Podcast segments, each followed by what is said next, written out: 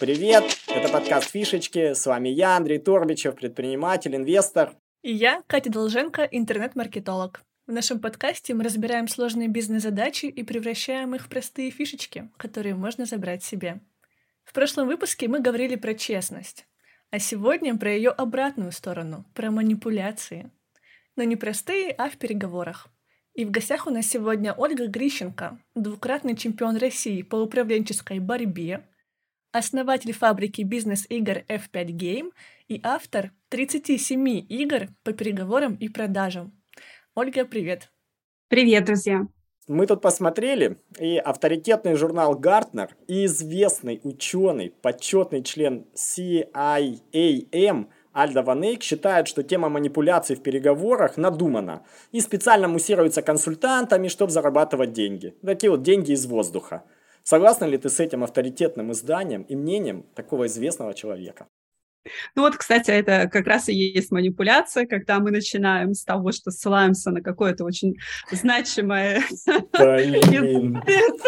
А, ты нас раскусила. А мы когда готовились такие... Мы, придется сказать сразу, мы выдумали этот журнал и взяли этого авторитетного человека. Он действительно есть. Это архитектор голландский мы специально выбрали такое имя, чтобы звучало и CIAM. Я тут даже Старались. расшифровку... Но тебя не проведешь. Тебя в общем, слава Ксении Собчак, э, как известного манипулятора, вам не дает покоя. Вы решили тоже меня с самого начала подловить. Да, но мы хотели этим примером еще показать вот что. Мы каждый день участвуем в переговорах там, с друзьями, коллегами, знакомыми, клиентами. И, конечно, манипулируем ими. И они манипулируют нами. Например, мы говорим, не знаю, ребенку там, почистишь зубы, почитаю тебе книгу. Или клиенту возьми больше, получишь скидку.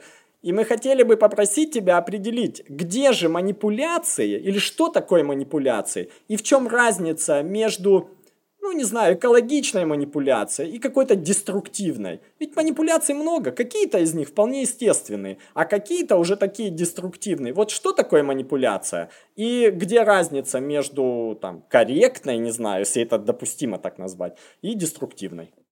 Ну да, в нашем обществе принято, что манипуляция – это что-то вот негативное.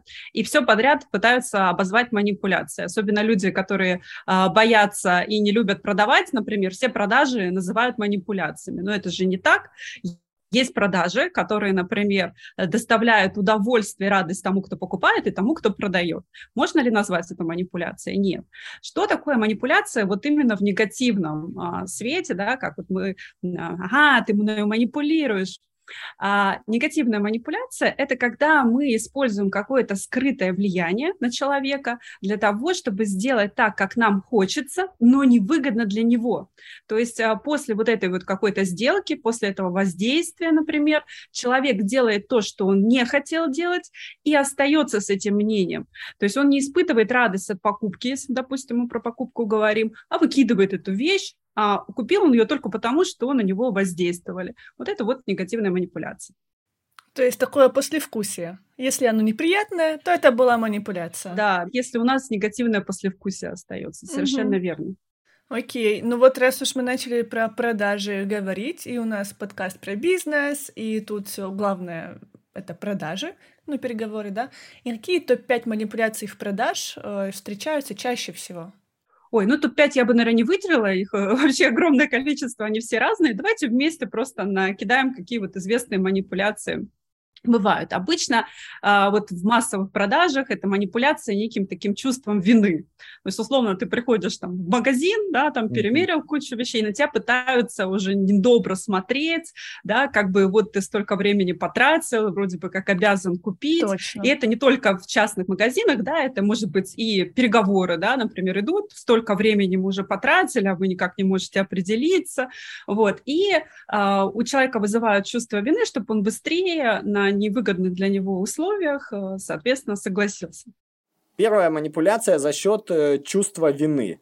То есть мы уже на тебя потратили время или какие-то ресурсы, или ты перемерил кучу одежонки, давай что-нибудь покупай. И как этому противостоять? Что с этим делать? Смотрите, вообще э, самый простой способ противодействия манипуляциям – это открыто и честно говорить, что ты видишь, что ты чувствуешь и как ты хочешь. То есть нужно сказать, слушайте, мне нужно время, я так быстро не могу принимать решения. Или если прям уже жестко на тебя совсем давят, моя, мой любимый способ, моя любимая техника – это назвать демона по имени. То есть мы прямо человеку а, озвучиваем, что сейчас происходит. То есть а, вы пытаетесь сейчас на меня надавить, чтобы я быстрее принимала решение, но мне от этого очень некомфортно, я так не могу принимать решения. Все, то есть мы обозначили, что происходит, и, соответственно, а, мы как бы раскусили намерение, озвучили его, и э, человек уже меняет стратегию, и э, эту манипуляцию перестает уже против нас использовать. Круто. Манипуляция Круто. чувством вины. Раз. Что еще из такого распространенного, вот с чем мы сталкиваемся постоянно? Действительно, с чувством вины мы сталкиваемся таким. Да, давайте вторая манипуляция. Вы же. Ну, вы же разбираетесь в этом. Вы же прекрасно знаете. Вы же мать, вы же психолог, вы же профессионал, вы же эксперт в этой теме, вы же знаете, как это должно быть. И человек, как бы э, соглашаясь с вот этой вот первой фразой, ну да, я, я там психолог, или да, вот у меня любимая э, тема, как мной э, пытаются манипулировать, говорят, Ольга, ну вы же эксперт по переговорам, вы должны с нами договориться. и как будто бы все. Обожаю эту манипуляцию. Я говорю, так потому что я эксперт по переговорам, я с вами сейчас не договорюсь на таких условиях. Вот. А, люди соглашаются с этой первой фразой и, соответственно, как бы вынуждены согласиться со всем остальным, что идет дальше. То есть правильно я понимаю, что здесь э, люди хотят э, казаться последовательными. Если я согласился, да. что я эксперт, то, ну, я вроде бы должен, раз я эксперт по переговорам, ну, вроде я должен уж договориться. Круто. И что? И что? И что тут делать? Тоже просто сказать им, ну вы что, вы хотите меня тут подловить на эту манипуляцию? Тут, мне кажется, хорошо работает э, юмор, и такой ответный удар, а, например, техника бумеранга, да, вы же не манипулятор, чтобы так сейчас действовать, да, то есть можно вернуть человеку эту фразу, а можно просто пошутить, ну, какой я там психолог, да, какой я там эксперт. Кстати, когда пытаются вот эту вот значимость да, человеку подчеркнуть и э, ожидают что? Что человек будет за нее держаться. Да, я эксперт, да, да, да. А когда э, ты говоришь, ну, какой я эксперт? Так, и человек теряется. Он не... ожидал такого. Не знаю. Ну да, да, да. Но это нужна, конечно, очень большая сила. Я думаю, что сейчас нас э, зрители слушают и говорят, как это я там, допустим, не знаю, маркетолог, а, и скажу, что я не очень-то маркетолог, о, боже мой, как, как это возможно? Вот. Первый маркетолог на деревне. Да. Вторая это вы же, когда пытаются там поднять значимость, заставить э, быть последовательным и согласиться на какие-то невыгодные условия. И тут можно отшутиться, как ты сказала, и можно э, второе, ну, от, технику бумеранга сказать, ну вы же не манипулятор. Круто. Что еще у нас есть? Давай хотя бы три, там назовем, не будем пять. Мы хотели пять, мы mm-hmm. Ну а вы вот какие последние манипуляции э, сталкивались? Чтобы нам э, какую-нибудь еще разобрать. Как вами чаще всего манипулируют? Ну вот я могу рассказать про себя. Вот э, часто, когда я покупаюсь на эту манипуляцию, она у нас была, э, мы ее там заготовили и хотели попозже о ней рассказать. Но раз уж ты спрашиваешь, вот э, мне часто там приходят всякие стартапчики с э, запросом на инвестиции. И они приходят и говорят, вот, мы такие крутые, тут смотри, вот тут пич есть, и надо 10 миллионов. Я говорю, ну, вы чё, как бы, ну, за такое 10 миллионов, ну, нет. Они говорят, ну, тогда, может быть, один. Я говорю, ну, и один тоже, как бы, нет. И они говорят, слушай, а можешь познакомить с кем-нибудь, допустим, из Вкусвилла? И я такой, ну, в принципе, познакомить, что, ну, могу. Они такие, ну, ладно, тогда, когда можно в понедельник я тебя там наберу, напомню. Я такой, ну, ладно. И я такой, ну, там прекращается этот разговор, и я думаю, блин, нафиг я вообще на это согласился? Вот зачем? Зачем мне вообще это? Я иногда думаю, что им, может быть, и не нужны эти деньги, а им нужен просто контакт там кого-то там искусства или какого-то человека. Если бы они у меня напрямую бы спросили, бы сказали, можешь познакомить? Я бы сказал бы, ну нет, или типа зачем? А э, тут я такой, ну вроде бы я уже тут отказал, и они как-то, я говорю, ну ладно, давай. И вот эта вот э, штука, я не знаю, как называется эта манипуляция, я вот часто на нее попадаюсь. Ну, это даже техника. Это когда ты начинаешь просить чего-то очень большого, а потом постепенно-постепенно снижаешь, а, у тебя, получается, восприятие вот этой вот маленькой просьбы просто контакт дать, да, по сравнению с десятью там миллионами, или как ты там сказал, mm-hmm. да, а, с, с, небо и земля, и ты, соответственно, легко соглашаешься на эту просьбу. То есть это такая переговорная техника очень хорошая. А почему ты попадаешься на манипуляцию, и мы все часто на такие манипуляции попадаемся, потому что мы не умеем говорить «нет», нам очень сложно сказать «нет». А вот я сегодня сидела в салоне красоты, и э, три часа там со мной э, э специалист работал, и такой говорит, ну вау же! И вот убеждал. Понятно, что он хочет, да, чтобы я сказала да, и очень сложно не сказать это, да, когда человек вот прямо вот с такими эмоциями, да, у тебя просит, и мы так э, воспитаны, это невежливо говорить нет, невежливо отказывать, если тем более просьба для тебя ничего не значит, то ты такой уже, соответственно, э, говоришь, если нет, то ты не эмпатичный, не умеешь поддержать разговор там и так далее. Да, умение говорить нет, это такой хороший навык, которому, видимо, там нужно учиться, и мы об этом еще хотели там чуть дальше там поговорить.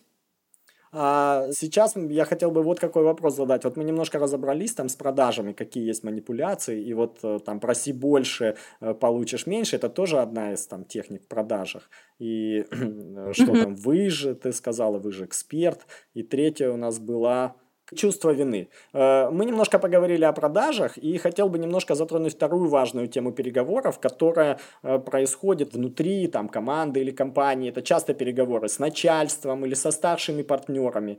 Вот у нас тут есть кейс, э, есть там сотрудник, он недавно начал работать в компании. Это прям реальный кейс. И пришел защищать свой проект. Он там привел убедительные цифры, а главный финансист говорит – да, полная ерунда. Он добавляет туда аргументов, там как-то пытается отстоять, а ему этот финансист говорит, слушай, поработаешь подольше, тогда и с руководством будешь спорить. Вот как здесь поступить? Классный кейс. А, смотрите, а, когда нам говорят, это полная ерунда, вот как раз самая большая ошибка добавлять еще аргументы. А, потому что а, чем больше мы аргументируем, а, собеседник это воспринимает как давление. Каждый аргумент – это как такой вот удар по его эго, он уже сказал, это полная ерунда. И когда мы добавляем аргументы, для него это единственное, что значит, что мы спорим, мы сопротивляемся, мы ему бросили перчатку, и, соответственно, что ему в этой ситуации остается делать? Защищаться. Как он может защищаться, да, то есть он может либо, э, если цивилизованно, приводить контраргументы, чтобы отстоять свою первую позицию, что он сказал ерунда, либо, если не цивилизованно, то вот как раз, да, ты кто такой, mm. да, там, подрасти сначала, и это всегда превращается в конфликт. И это безумие, конечно, что вот как раз на многих тренингах по переговорам учат э, убеждать с помощью аргументов. Аргументы хорошо работают в дебатах, когда нет задачи переубедить собеседника, а есть задача воздействовать воздействовать на аудиторию, чтобы mm-hmm. аудитория там аплодировала. А если мы хотим убедить собеседника, аргументы очень плохо работают. В тот момент, когда тебе говорят, это полная ерунда, есть ну, наверное, самая простая и самая лучшая стратегия, которой практически никто не пользуется, это задать встречный вопрос. То есть наша задача понять, почему человек так сказал, что он хочет, и с ним вступить в конструктив диалог. То есть наша задача не а, сделать так, чтобы он защищал вот эту уже сказанную фразу про ерунду, а расшатать его позицию. И самое хорошее, что мы можем сделать, это с помощью вопросов найти недопонимание и как бы сказать, а, ну я теперь понимаю, почему вы так резко прореагировали. Вы просто вот еще вот эти вот, я забыл вам дать вот эту вот информацию, не показал, на себя как бы вину взять, mm-hmm. не показал, не сделал, не рассказал что-то еще, и поэтому вы так прореагировали. А вот теперь, и тогда у нас появляется шанс изменить эту позицию. Если же мы вступаем в сопротивление, то изменить позицию уже практически невозможно. Очень, очень круто. Слушай, ну тогда следующий вопрос. Как вообще ну, выстраивать вот такие вот партнерские переговоры, когда у вас разные статусы? Когда ты подчиненный, а разговариваешь с начальником, когда на тебя давят там авторитетом или должностью. Вот э, какие тут есть подходы, может быть, или приемы? А, здесь тоже очень простой на самом деле подход и прием, который просто люди а, ну, не до конца понимают и поэтому не используют в любых переговорах, с кем бы ты ни общался, там, хоть с президентом, не знаю, хоть с инопланетянами, с кем угодно, ты должен общаться на равных. У нас есть такое представление, что если ты сотрудник и общаешься с руководителем или с руководителем, который там на несколько mm-hmm. позиций тебя выше, то ты обязательно должен заходить на позицию снизу. С позиции снизу очень сложно договариваться с другими людьми. Тебя слышат только если ты на позиции на равных. Это не значит, что ты должен нарушать субординацию, там, бить руководителя по плечу и говорить там, эй, ты, привет, сейчас я тебе все там расскажу, да. Это не это значит? Это значит, что а, он человек, который а, достойный уважения, может принимать решения, может а, генерировать идеи, да, может что-то придумывать там для развития компании. И ты, человек, который вносит вклад в эту компанию, тоже достоин уважения, твоя позиция тоже может быть услышана. И, соответственно, вот самая главная цель – это начать вести диалог на равных. А, ну вот у многих с этим плохо, и поэтому и возникает вот эта вот уязвимая очень позиция, когда ты не ведешь переговоры, а просто заигрываешь перед руководителем, и тебя не слышат, естественно. Слушай, а что это значит начать э, ну, общаться на равных? Вот звучит это как бы круто в теории, но на практике тебе руководитель говорит, «Э, подожди пять минут, сейчас я закончу и заходи. Но это уже получается такая там э, штука, что ну, не совсем на равных там. Или ты приходишь к нему, а не он приходит к тебе. И вот как, и что, и что значит такое на равных? Ну, смотри, тоже на 5 минут можно по-разному пореагировать. Если снизу реагировать, да, то это, конечно, конечно, хорошо, хоть, хоть 15, да, вот я в сторонке посижу. А если, ну, вот представить, что про 5 минут может же и хороший знакомый сказать, слушай, сори, у меня 5 минут, а, подожди. Ну, как бы окей, просто не нужно а, показывать, да, что ты вот с трепетом ожидаешь на все согласие. Ну, пять минут, пять минут, окей, бывает нормально. То есть а, воспринимать это тоже как позиция равных. Ну, слушай, я не отстану так просто. Я еще хотел один вот, ну, пример, не знаю, привести. Это все равно для меня звучит, ну, хорошо, что общайтесь на равных, это как думайте о будущем. Думайте о будущем, будьте классными людьми. Вот ты мой подчиненный, я начальник, ты подождала, я тебе говорю, подожди пять минут, ты подождала там, ты заходи, я говорю, заходи. Ты заходишь, я тебе говорю, э, вон туда, садись, пожалуйста я уже начинаю тут устанавливать свои правила. Уже получается тобой, ну, как бы управлять. Не, может быть, даже, ну, несознательно. Или я тебе говорю, ну, давай, показывай, что ты там принесла. Ну, давай, с чего там мы начнем? Давай, выкладывай, что у тебя там есть. Уже получается, я там управляю и повесткой, и управляю там вот этими переговорами отчасти. Вот как мне, тебе тут э, встать со мной на равных?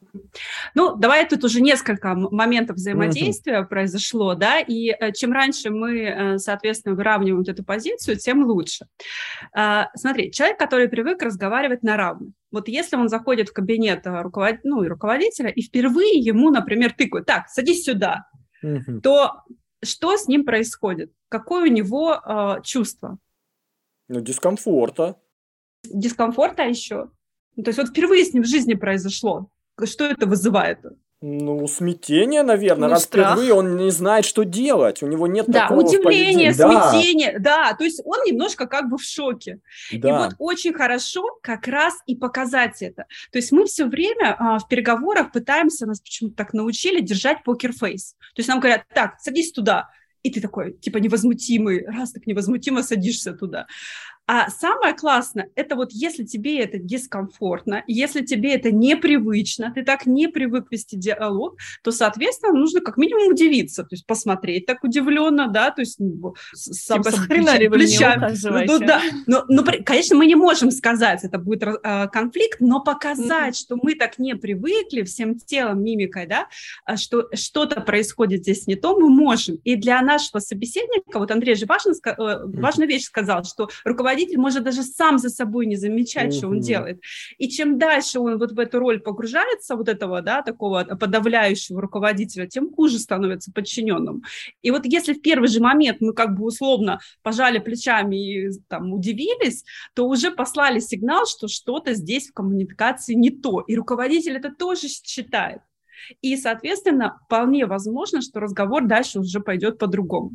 А дальше, как ты сказал, ну, открывай там, что ты принесла. А, да, что, что ты принес? принес? Что, что ты принесла? Ты принесла? Да, давай, давай показывай, да, что ты принесла. Да, да. Вот а, одна из техник перехода из позиции снизу на, на позицию на равных – это использовать вместо «я» против «вы» «мы». То есть, а, когда не я принесла, вот посмотрите, пожалуйста, а смотрите, что у нас есть с вами.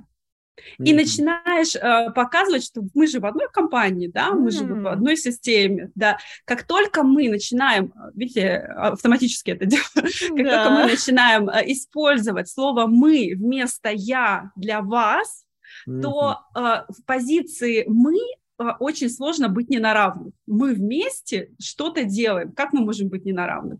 А если я для вас в зубах принесла документ, ну, конечно, я как бы снизу. Круто. Офигенно. Круто.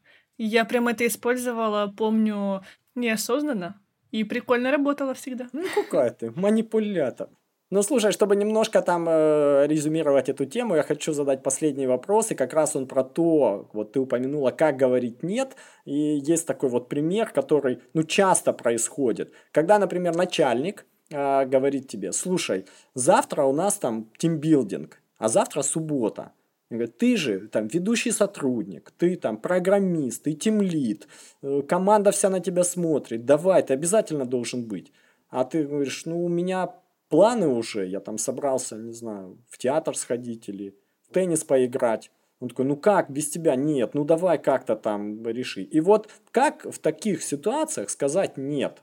Здесь, конечно, нужно понимать э, глубже ситуацию, почему человек э, конкретно хочет сказать нет. Э, если он мог бы пойти, но в силу каких-то обстоятельств не может пойти, допустим. Да, он договорился с друзьями уже. Уже есть какая-то, да, запланированное там мероприятие и так далее. Тогда, а, смотрите, когда мы просто отказываем, это тоже воспринимается как вызов. У меня есть игра, она называется «Сказать нет». И mm-hmm. все техники, которые в этой игре, мы начинаем со слова «да». Потому что если мы отказываем, начиная со слова «нет», «нет» — это конфликтоген. То есть а, если мы руководителям говорим «нет, я не могу прийти, вообще у меня тут нету да, моей должностной инструкции, что я тут должен по выходным приходить», то, может быть, даже руководитель и согласится, но а, это будет такое вот точка да, раздора очень большая. Осадочек между... останется. Осадочек останется, конечно. То есть отказывать нужно очень корректно. В данной конкретной ситуации что важно? Руководителю важно показать и подчеркнуть, что само мероприятие и само э, желание у сотрудника быть вместе в команде, оно есть. А, но есть и обстоятельства, какие, какие мешают. И, соответственно, а, здесь очень хорошо подходит техника, значит, э, высказаться эмоционально а, за вот это предложение, почему оно тебе нравится, почему ты его всей душой поддерживаешь. И в то же время у тебя, к сожалению, есть обстоятельства, из-за которых ты не можешь прийти. И тогда отказ звучит совершенно по-другому. То есть это не вот такое вот лобовое столкновение, это уже как бы ты показываешь, что ты согласен ты готов, просто есть одно обстоятельство, и поэтому ты вынужден отказаться. Это не значит, что 100% такой отказ примут, но mm. он а, гораздо более комфортен, и, соответственно, если его примут, по крайней мере, никакого негатива в твою сторону уже не будет. Круто. Ну, типа оправдания нужны. А если вот я, допустим, понимаю, что для начальника это называется тимбилдинг, а по факту там просто занимаются все ну фигней. Ну, типа, придешь и это три часа там сидеть, пока бухгалтерши что-то обсуждают.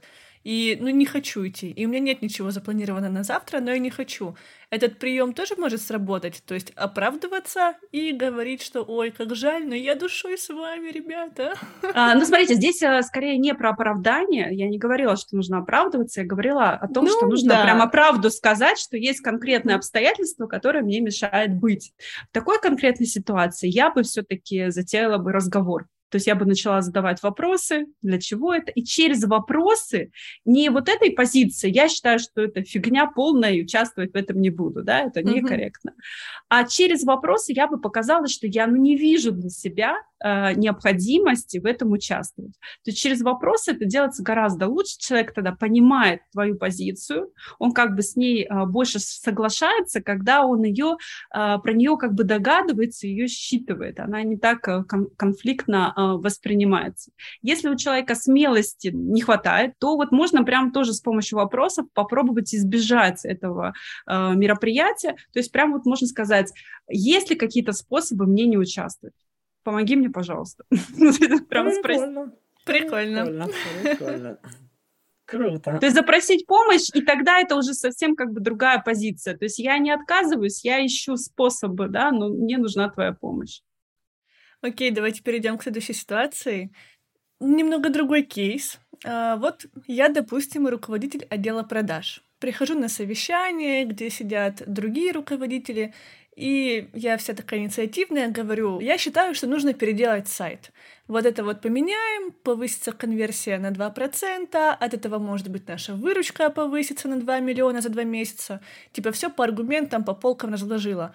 И тут какой-нибудь маркетолог, главный, говорит, что вы бы там у себя свои продажи повысили, и тогда бы и не надо было бы сайт менять. И какой-нибудь логист его поддерживает. И получается, что делать, когда я одна, а их много, и мне кажется, что я права. А вот они не правы, но их много. Ну, тут даже не права, не права, а тут, как я поняла ситуацию, вы как бы излагаете какое-то предложение, а оно игнорируется, и на вас пытаются там, да, навешать, что у вас там что-то в отделе не так, и вот вроде бы вы как на, на то посмотрите, а не с предложением выступаете. Даже, вот такая вот история. Даже, наверное, не про это. Мы хотели спросить вот про что. Что делать, когда в переговорах ты один, а твоих оппонентов несколько? То есть бывает такое, что вот сидит там совещание, 6, там 10, 12 человек, и ты вот один на один с кем-то, с финансистом, вот как было в нашем предыдущем кейсе, разговариваешь. Они смотрят на вас, и в их глазах, как нам кажется, ну, силы приблизительно равны. С одной стороны один человек, с другой стороны, они как-то прислушиваются к аргументам, к доводам, а когда со стороны твоего твоего оппонента добавляется еще один человек, он там с кем-то договорился, или у него есть какой-то там доброжелатель, или их двое становится, и они начинают что-то говорить, даже, может быть, это полная ерунда, остальные люди смотрят и, как нам кажется, делают простой вывод. Ну, вот он один или она одна, а вот их трое. Ну, наверное, они трое, значит, они и правы, ну, их просто больше. У тех аргументы, ну, их просто трое. Поэтому, видимо, они и правы. Вот что делать в таких ситуациях, когда ты один, а против тебя не один человек там, ну или оппонент твой, а их там трое, двое, их просто больше. Угу. А, видели ситуации, как а, разворачиваются драки, когда вот несколько человек на одного? А, что а, обычно вот в фильмах показывает, этот угу. один человек говорит, когда вот на него пытаются наброситься несколько. Я даже не могу вспомнить, что он говорит. Я тоже. Типа, нет, нет, ребята, не надо. Нет? Э, Не-не-не. Он предлагает а, а слабого один на один. А, ну, то есть, а, то есть силы не равны. То есть по факту, смотрите, если вы понимаете, что что-то идет не так, есть какая-то несправедливость и так далее, можно всегда по факту озвучить, что происходит и что вы чувствуете. Вот мы так боимся озвучивать свои эмоции, Точно. свои страхи и так далее. Вот, допустим, произошла эта ситуация, говорит, ребята, смотрите, вы сейчас втроем пытаетесь э, вместе э, на меня давить. Я одна, конечно, с вами с тремя не справлюсь. Давайте как-то по-другому, да, построим наш диалог. И все. И тогда и для всех остальных, если вы переживаете, как это со стороны выглядит, да, это сразу же, да, совершенно другая история.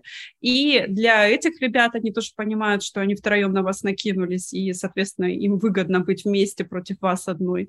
И все, и тогда уже диалог по-другому разворачивается. Не знаю, я вот тут э, бы попросил бы тебя прокомментировать. Ты говорила и в предыдущем, что вот э, ты говоришь, ну вот ты сейчас пытаешься мной манипулировать. И человек такой, ну, наверное, да. И тут, ну вот вы троем на меня одну, я, конечно, с вами не справлюсь. Э, мне кажется, что с их стороны это выглядит не так. И если я был бы на стороне этих трех да, людей, я бы с моей стороны это тоже не выглядит. Я сказал бы, да мы на тебя не набрасываемся, мы, смотри, просто приводим аргументы, мы аргументируем, и у тебя, видимо, нет встречных аргументов или тебе нечего сказать, и ты вот как-то там съезжаешь с темы просто. Давай уж по существу. Ну, смотрите, когда мы используем какие-то приемы, люди, они прямо, ой, да-да-да, конечно, что это мы втроем на тебя накинулись, да. ой, извини, прости, они никогда так не сделают. Ну, да. Задача-то не чтобы они извинялись, задача какая? Изменить э, положение сил. Вот то, что ты сейчас сказал, э, это уже такое, как идет оправдание. Нет, мы на самом деле, мы вот так, мы хотели, а вот, и уже становится психологически все равно легче, потому что человек уже делает шаг назад. И так, окей, хорошо, раз вы не пытаетесь втроем на меня давить, я предлагаю тогда сделать вот так. И дальше я уже предлагаю какую-то свою повестку, свои условия, и как я дальше хочу вести диалог. То есть э, и предлагаю быть последовательным, раз ты говоришь, что мы на тебя не давим, мы как бы вот просто там озвучиваем одну позицию, ну все, давайте тогда вот так. Тогда проще договариваться. Правильно я тебя слышу, что ты говоришь, лучшая здесь стратегия – это нападение. Лучшая защита – это нападение. Ты говоришь, эй, эй, подождите, вы тут на меня нападаете троем. И такие, да нет, нет, мы не нападаем. Так, раз не нападаете, тогда вот мои условия. Вот он райдер, виски в номер, э, апельсины и все такое. Не-не-не. А, здесь э, что, что я пытаюсь сделать? А, я вижу, что люди на меня давят, а, они занимают позицию сверху. Я, наоборот, предлагаю им позицию на равных. Я им предлагаю конструктивное взаимодействие когда э, есть определенные правила, условия, с которыми мы вместе соглашаемся, по ним действуем, и тогда, соответственно, мы можем о чем-то договориться. Здесь это не, не нападение ни в коем случае. Ладно, ладно, не нападение. Ну хорошо, мы до этого поговорили э, с тобой э, о переговорах, но все-таки, как ты сказала, таких адекватных, относительно экологичных. А что делать вот в токсичных ситуациях, когда тебя, например, открыто оскорбляют, говорят вот, ну вот что нам женщина, вообще вот блондинка, может тут о переговорах рассказывать в подкасте? Или угу. высмеивают? Как угу. вот поступать, когда переходят прямо на личности? Да, а, очень хороший есть а, прием, а, называется взгляд с балкона. Обычно люди переходят на личности не потому, что вот они такие плохие, да, и как бы хотят вот осознанно, да, тебя там в грязь втоптать.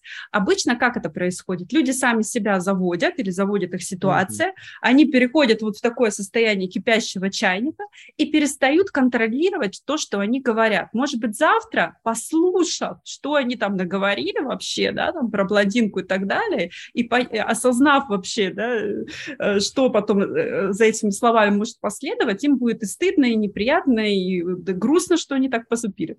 Поэтому есть классная техника, которая позволяет человека вытащить из этого состояния кипящего чайника и дать ему посмотреть на самого себя, то есть увидеть, что сейчас с ним происходит, и дальше уже принять какое-то взвешенное решение, как ему действовать. А, мы задаем вопрос, опять вопрос, самый лучший инструмент переговорщика, который как бы э, звучит отстраненно и приглашает его посмотреть на ситуацию, понять, что сейчас происходит. А, это, например, вопрос, для чего вы это говорите? К чему нас может привести такой разговор? А, вы понимаете, что вы сейчас делаете. То есть вот эти вот все вопросы, они как бы вырываются из вот этого конфликта, а призывают посмотреть на нас двоих и вот происходящую ситуацию со стороны, как бы с балкона, и оценить. И обычно а, на такой вопрос люди делают шаг назад. Ну, допустим, слушайте, ну если мы будем так разговор продолжать, к чему нас это приведет? И человек такой, а действительно, что сейчас происходит? К чему нас это может привести? То есть он как бы вырывается из вот этого яркого конфликта и начинает уже как-то логически думать, и, соответственно, градус снижается. Я вот только про последний вопрос как бы не поверил. Вот первые два вопроса, вот что вы сейчас делаете, это звучит, ну или в пылу такой может прозвучать как призыв к войне. Что вы сейчас делаете? Да, к чему нас, нас это может... Тут ну, нужна правильная интонация, и нужно, чтобы эти вопросы... Почему я несколько вариантов сказала? Потому что нет универсальной фразы, которая всегда работает. Э, фраза должна подходить под тебя, по то, как ты говоришь, как тебе э, привычно, да, чтобы она у тебя была не конфликтная, очень нейтральная эта фраза. Она должна говориться очень мягко, очень тепло. То есть наша задача выдернуть человека из эмоционального состояния, и за счет того, что мы говорим не на эмоциях, и за счет того, что мы задава, задаем ему вопрос как бы отвлеченный, он тоже вырывается из этих эмоций, и, соответственно, он, может быть, даже тоже ничего не делает, что так, но уже ситуация поменялась, то есть он только что был в позиции там обвинителя, нападателя, mm-hmm. а тут он уже говорит, я ничего не делаю, все нормально, все, уже хорошо. Блин, ну вопрос интонации, он очень неожиданный. А как узнать, какая интонация должна быть? И если фраз несколько, еще подобрать под себя, блин, так а где список, чтобы я выбрала под себя и порепетировала интонацию нужно? Да, э, в этом плане как раз у меня вот есть канал «Гений переговоров», и я там очень часто даю техники. И люди иногда пишут, ой, слушайте, если я так скажу, меня там вообще убьют там и так далее. Ну, да. Я понимаю, почему, почему они так пишут, потому что они условно, например, говорят эту фразу с сарказмом. Там, и что вы тут делаете? Вот так. И понятно, что, ну да, если так сказать, то тебе прилетит по голове. Вот, а, поэтому нужно тренироваться. Почему я так люблю переговорные поединки? И почему это такая тема очень результативная, переговорные игры, что ты каждый раз вот именно оттачиваешь интонацию, оттачиваешь а, свой какой-то подход. если ты один раз даже в игровой форме научился круто, например, на ультиматум реагировать, да, и все, у тебя это уже вживляется, и ты в любой ультиматум, неважно, кто это тебе будет говорить, там, жених, там, мама или бизнес-партнер, ты уже спокойно можешь быстро прореагировать и с нужной интонацией это сказать. Действительно. Круто. Все, будем участвовать в переговорных поединках. Давайте. Окей, идем дальше. А, вот за последние годы мы все перешли из душных офисов в онлайн, и разговариваем вот в Зуме и так далее. И поменялось ли что-нибудь здесь, в онлайне, так как другая среда, может быть, появились э, другие какие-то новые методы манипуляции или же еще чего-то? Мне кажется, в онлайне очень сложная тема — это переписка, потому что есть, знаете, такая, такое явление — синдром кораблей в ночи. Мы иногда, mm-hmm. например, если очень тревожные, если мы негативно настроены по отношению к собеседнику, или у нас что-то случилось, мы так уязвимы, то мы одну и ту же фразу можем прочитать очень по-разному. То есть мы иногда можем настолько а, допридумывать а, всякого ужаса, который стоит за невинной фразой, что просто кошмар. Поэтому, опять же, очень хорошо работают вопросы. Каждый раз, если тебе э, кажется, что кто-то на тебя нападает, нужно попробовать перечитать сообщение, вот прямо, знаете, с такой, как будто бы доброй интонацией, да, заботливой. Mm-hmm. Это раз. А, и иногда уже этого достаточно, и ты понимаешь, что реально там никакого подвоха нет. А если ты все-таки там, ну, не уверен и видишь там какое-то нападение, нет, можно очень корректно задать какой-то уточняющий вопрос, и по ответу будет понятно, нападают на тебя или не нападают. Вот это, мне кажется, такая самая большая проблема онлайна. Круто. Ну вот мы поговорили про манипуляции, и ты сказала, вот есть способы, как им противостоять, там честно там выражать свое мнение, или взгляд с балкона, какие-то еще подходы.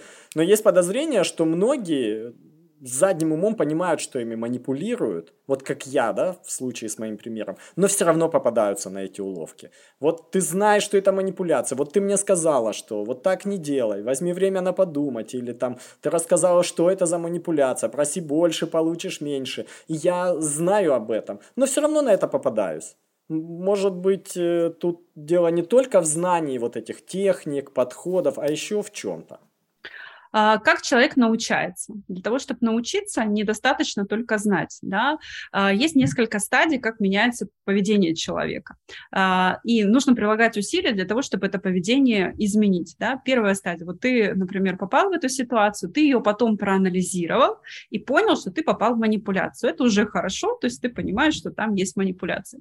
Второй этап. Тебе нужно подумать, а что можно было бы сказать чтобы не согласиться. Прям даже, может быть, несколько вариантов, как бы ты мог отказаться. И в следующий раз, скорее всего, действительно, ты опять попадешься в эту ситуацию, опять скажешь «да», но тут задача реагировать как можно быстрее. То есть, например, если ты сказал «да» и в этот же момент понял, что ты попался, у тебя уже очень хороший прогресс, можно себя с ним поздравить. То есть ты уже не э, лестничным умом, уходя со встречи, догнал, mm-hmm. да, что опять оказался жертвой манипуляции, а вот именно уже в процессе. То есть ты даже можешь и «да» поменять там на, на «нет», mm-hmm. да, если будет желание. А а в третий раз, допустим, ты говоришь уже такой, а рот открываешь, чтобы сказать «да», и в этот момент уже понимает, ага, и такой, ты, а вы знаете, и уже говоришь по-другому. Вот. А уже на четвертый, там, пятый раз а, ты уже а, прям в тот момент, когда тебе задают вопрос, ты понимаешь, что это манипуляция, и понимаешь, что ты сейчас не согласишься. Можно ли такую модель сделать? Если ты уходишь с переговором и чувствуешь какой-то дискомфорт, ты согласился, но тебе вот с этим человеком дальше видеть его не хочется, значит произошла какая-то манипуляция, стоит это проанализировать и в первую очередь свое до поведения, почему ты попался, заготовить вот эти вот ответы, как можно было бы себя там по-другому вести, и дальше, попадая в такую ситуацию, э, что там тренироваться как-то. Ну и есть еще самый лучший способ, это учить других как я, например, ну, делаю. Каждый да. раз, когда, когда я попадаю в какую-то переговорную ситуацию, где я проигрываю, а, я делаю подробный разбор, понимаю, в чем были мои ошибки, что можно было сделать по-другому, а, почему именно так произошло, а не, не иначе. А, и, соответственно, я делаю такой разбор, вкладываюсь в него, обсуждаю там с подписчиками, и эти истории просто, они впечатываются, и в следующий раз я их автоматически вспоминаю, и уже такие ошибки не делаю. Круто. Хочешь научиться, учи других. Да. Последний вопрос, он будет уже не про манипуляции. А, расскажите, пожалуйста, как расположить человека к себе? Есть ли какие-то фишечки, секретные приемчики? Что вы знаете? Вот, ребята, это банальный инструмент, но, блин, им никто не пользуется. Вот э, комплимент комплимент. У нас э, никто не умеет делать комплименты. А причем нужно правильно говорить комплименты. Недостаточно сказать, у вас красивые волосы. Это звучит очень банально. И те, кто делает комплименты, они э, делают их очень простыми. То есть человеку просто говорят, что у него хорошо, красиво и так далее. Есть э, косвенные комплименты, когда вы говорите человеку э, какую-то фразу, которая для него означает просто великолепный комплимент. Ну, например, вы его сравниваете с какой-то очень красивой актрисой. Тогда вроде бы как ты... Тебе не сказали, что ты красивая, тебе не сказали, что у тебя что-то классно, но у тебя сразу же там какая-то картинка в голове нарисовалась, и такой, да, классно, здорово. То есть вот косвенный комплимент, э, ну, я вот как учу, да, на простом примере. Э, можно сказать человеку, у вас э, прекрасные духи, а можно сказать, могу я у вас узнать, что за духи? Безумно любопытно, подскажите мне, пожалуйста. Все, и человек сразу понимает, что раз у него спрашивают, значит, даже хотят купить такие же, то есть настолько это произвело впечатление. Да? Вот. Это один способ. Давайте еще парочку тогда раз. Давайте, Давайте конечно. Так, а, а то вы как-то на комплимент так прореагировали, да? То есть э, что, ну, что такое, все знают. Но мы комплименты умеем делать. Мы как раз да, таки это говорим никто. Мы тут чуть-чуть мы в этом. Мы тоже так считаем, что комплимент штука очень да. сильная. Это классно. Это всегда располагает, особенно в начале диалога. Всегда можно найти, что человеку сказать, э, чем восхититься, и, соответственно, сразу же возникает очень такой позитивный, позитивная атмосфера. А, второй очень простой простой прием, называется техника Гранфалуна э, или принцип общности. Курт Ванингут придумал такое явление гранфалун. Люди очень любят объединяться даже бессмысленные сообщества по любому признаку, как, знаете, такие стаи. Вот чем они друг на друга, находить, чем мы друг на друга похожи.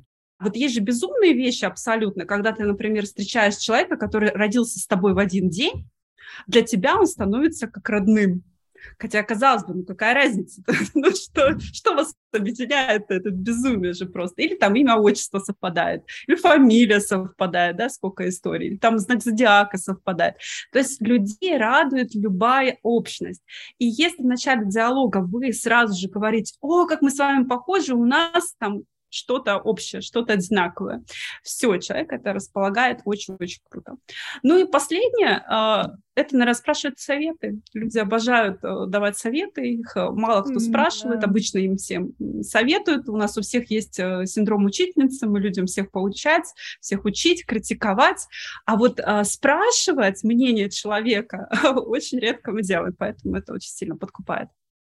Я воспользуюсь тогда твоим последним советом и спрошу у тебя совет, совет для наших слушателей, как э, преуспеть в переговорах за месяц. Вот какой-нибудь практический, не из серии там думайте о будущем, будьте хорошими, а вот типа делай раз, два, три, чтобы за месяц ты увидел, что твоя вот эта переговорная мышца чуть-чуть там прокачалась. Смотрите, очень простой э, прием. Каждый раз после любых переговоров э, задавать себе вопрос, что я делал.